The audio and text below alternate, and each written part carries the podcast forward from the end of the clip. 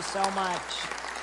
Thank you. Uh, good morning. It is a pleasure to be uh, out and away and somewhat on vacation. This is fantastic. And this is not only my first Christmas concert, uh, this is my first concert to attend or give in 2020. So that's also a nice change of pace. And it's great being back here in Covington. Last year was, I, I just had a great time. So thank you for inviting me back.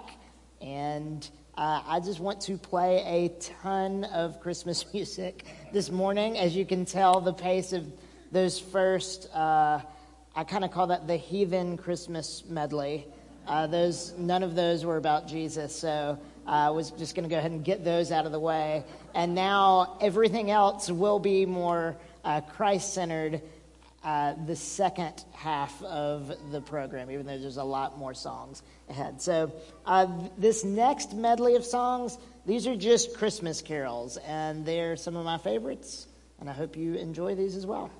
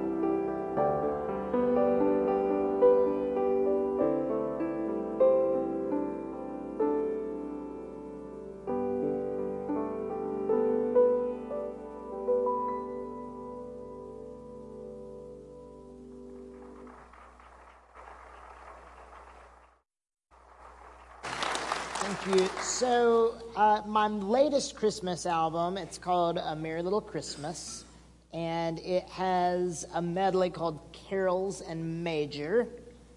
And that that that I just did was a lot of those carols and majors, and then a few more. Um, but just a real quick piano music theory, very very basic lesson is the difference between major and minor. So a major G chord is sounds like this.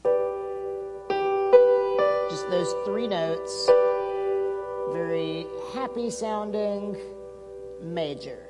Minor, all you have to do is change the middle note and it sounds sad. So you would think, why in the world would anybody write a song and minor instead of major? Well, there's a lot of minor songs, and there's a lot of minor Christmas carols as well. So this next medley features all uh, Christmas and minors as well.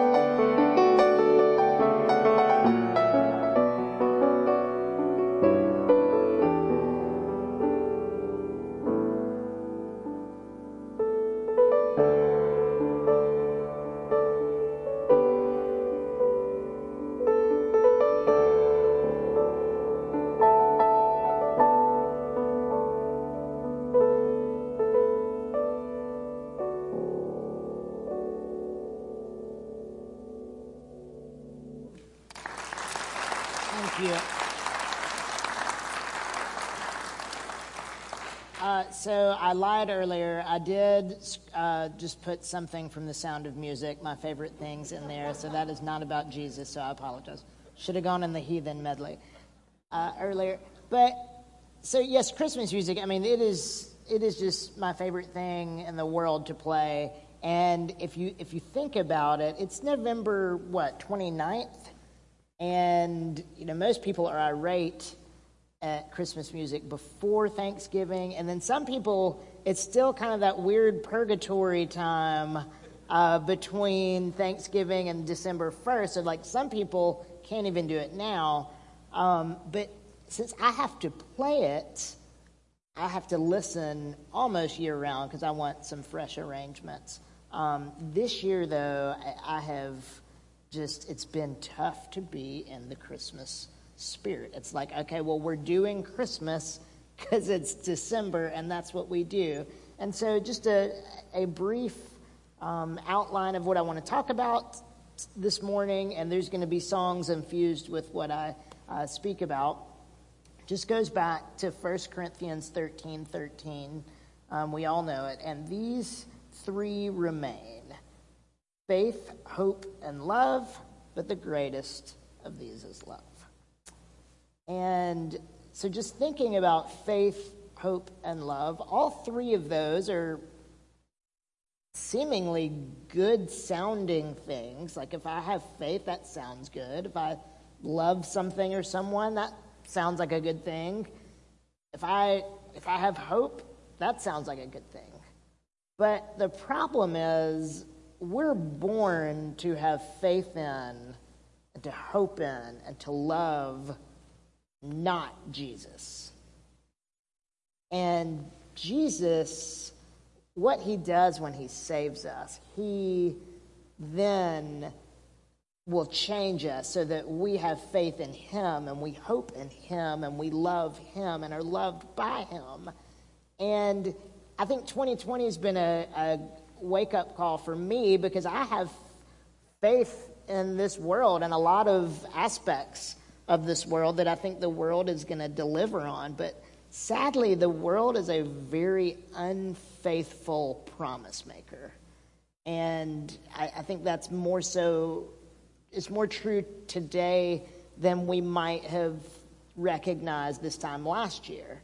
And as the promises are just crumbling around us, the question is well, if the world can't or doesn't deserve our faith, who does? And that answer is just clearly Jesus. And um, I had an album, gosh, I think it's been 2012, which is eight years ago, which is hard to believe. But as I was as I was writing songs for this album, it's a hymns album. And the hymn I was working on was Great is Thy Faithfulness. And uh, just a little bit about what I do musically. I, I don't read music. I'm classically trained for 10 years, but I just am horrible at it. There are better sheet music readers in this room than me. Uh, I don't really practice either. I can just I, every time I sit down at the piano, I'm just playing and arranging real time. So it's like if you kind of remember how a song goes, the gift that God's given me, I'm just able to express that through the piano. And so uh, the nightmare of that is I can't play the song the same way twice. and I remember my first uh, semi large budget YouTube video, I, I did this, uh, this video with this girl in New York, and she did her part in the recording studio in New York. I did my part in Alabama, and then we got together to film it, and she was like, okay, now just play it the exact same way you did in the studio, and we're good. And so I do it once, and and I, will never forget like that first 30 seconds. Like my hand was just like flopping up, hitting all these notes down low, and I didn't do that in the song. And so I was like, uh oh, well, this doesn't match up at all. And so it took about six hours to get it right. It took five minutes to record it and about six hours for, for me to mimic it. So, all that being said, when I sat down to arrange Great is Thy Faithfulness, I just played what came to me. I hated it. I wasn't a fan. I just changed keys, changed the style a little bit, played it again. It was better, but I didn't want it on my album. I, there, I just knew there was something more. So, third time I played it, I loved it, and I recorded it. And it starts off with just me playing one note over and over and over again. I could teach all of you how to play this. And it's just one note. And then Great is Thy Faithfulness comes in with the right hand. But the left hand is just that static one note for the whole first verse. And I didn't even write it this way, but as I was listening back, God's faithfulness is musically represented in this song by that one note. It's constant, it's going to be there. We know what the note sounds like. We know we know uh, how hard it's going to hit, how long it's going to be there. And, and in this motion, we know that it's going to hit again because of the pattern of the notes before. And God has been so faithful in my life. I can't understand every single event that's gone on, but I can trust that He's faithful to keep His promises. And one of those promises is that He will turn all of the seemingly bad things that have happened and landed in my lap, and He's going to turn those into good things. And that is, that's one giant promise. And, and He's faithful to keep that. So, and whenever I'm uh, anxious about something, and it's like, okay, God, you need to deliver on your promise, He does. And it might not be, and most likely won't be, in my timing and my exact way that I want it resolved, because I really just want to get out of the problem immediately, which is not how God works. That's not how He uh, built His warriors in Scripture that we read about. Um, and so I want to play Great is Thy Faithfulness. It's not a Christmas song, but I just wanted to en- encourage you, and again, with the faith, hope, love thing, uh, song Best Fit Faith. So when you hear that one note, just be reminded of God's faithfulness.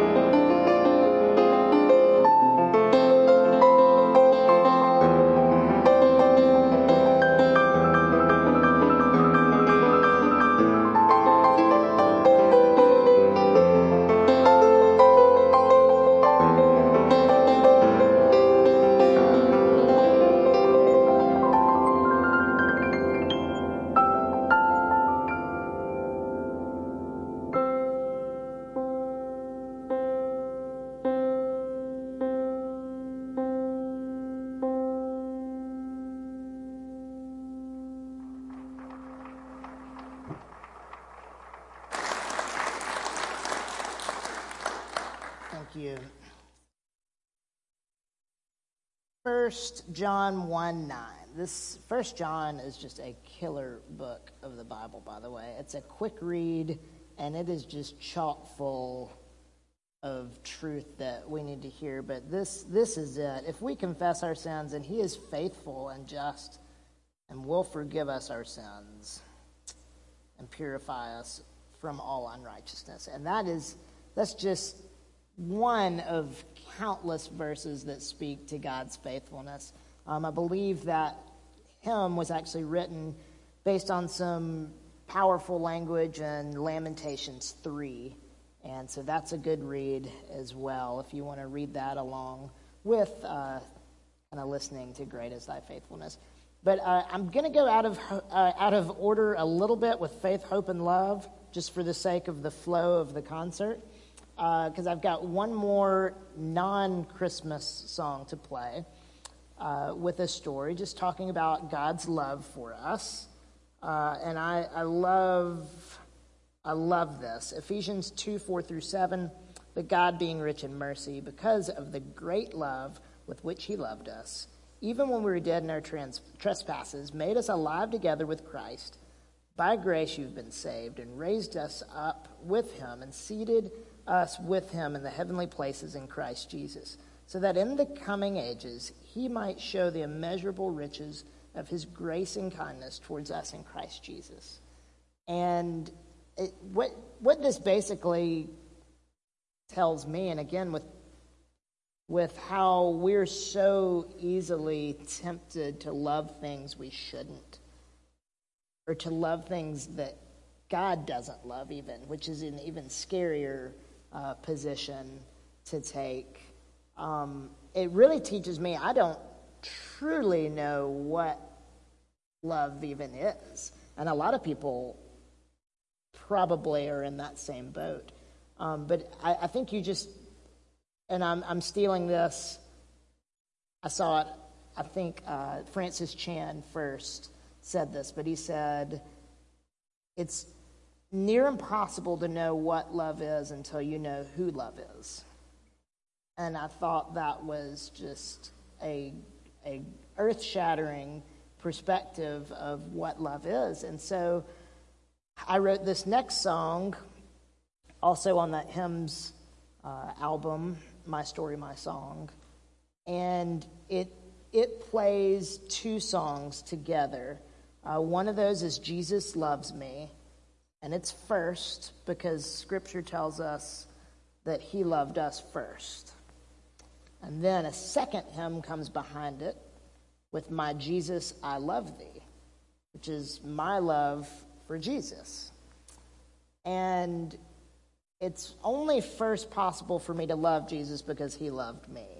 And as I love Jesus, I know more about him and realize the depth of the love he has for me is so much greater, which causes me to love him even more than I thought was possible. And so this song goes back and forth, musically playing out that relationship of God loving me and me loving him. So uh, the, the musical aficionados might be able to pick up on some intricate details in this. I've not even played this song in probably three years, so I, I hope it goes well. But, uh, but, and hopefully you know those two songs. Surely, to goodness, everybody knows Jesus Loves Me. Um, My Jesus, I Love Thee. a great hymn, too, though, but hope you can enjoy this song.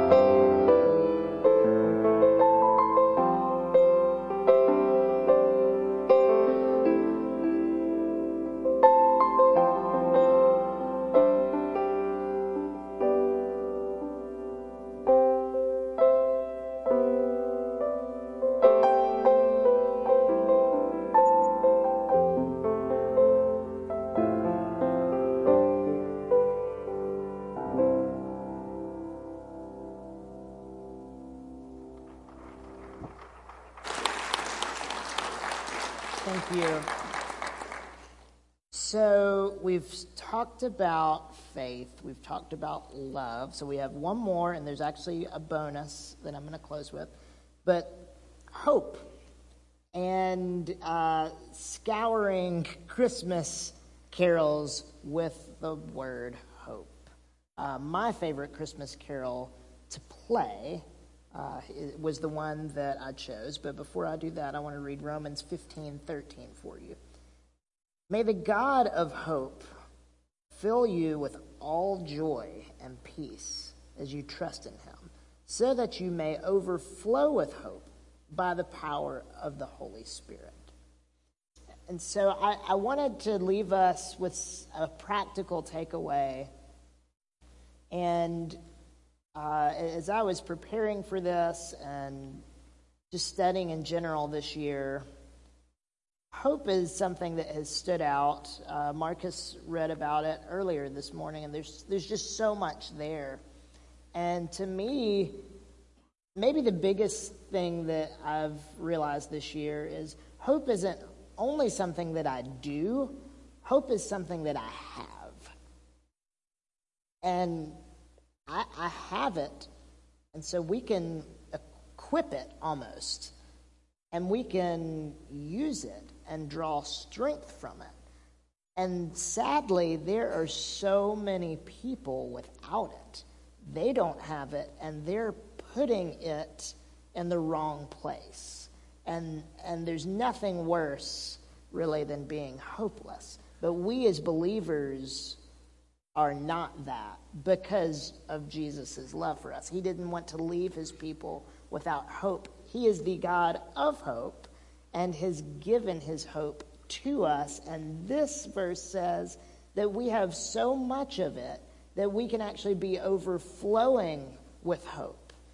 And that's my prayer for, for myself. And I think that's a great prayer for you as well that as 2020 happens, people would see the overflowing hope coming from us that can only come from Jesus.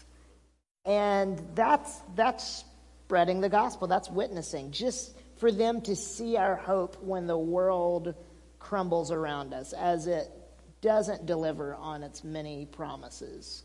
We as believers have hope. And so I just want to encourage you to recognize that, remember that, draw strength from it, give thanks for it, uh, that we are a people that serve a God of hope who has given his hope to us. So uh, the lyric from O Holy Night has the thrill of hope, which I thought was a really cool uh, word as well to associate hope with. Like we are thrilled with hope. So here is O Holy Night.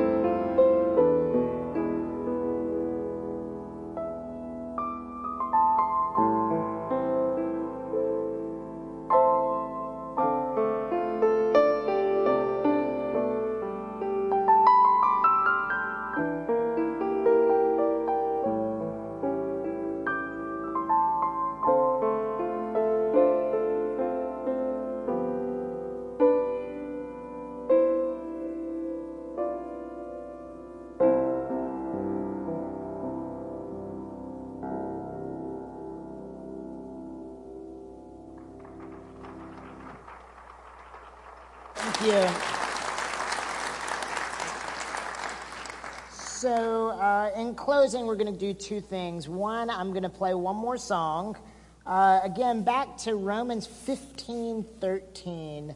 Uh, I want to read it again. May the God of hope fill you with all joy, which we're coming back to, and peace, as you trust in him, so that you may overflow with hope by the power of the Holy Spirit. So, joy is what I want us to sing about shortly, uh, but I just kind of reflect on how hope and joy are connected.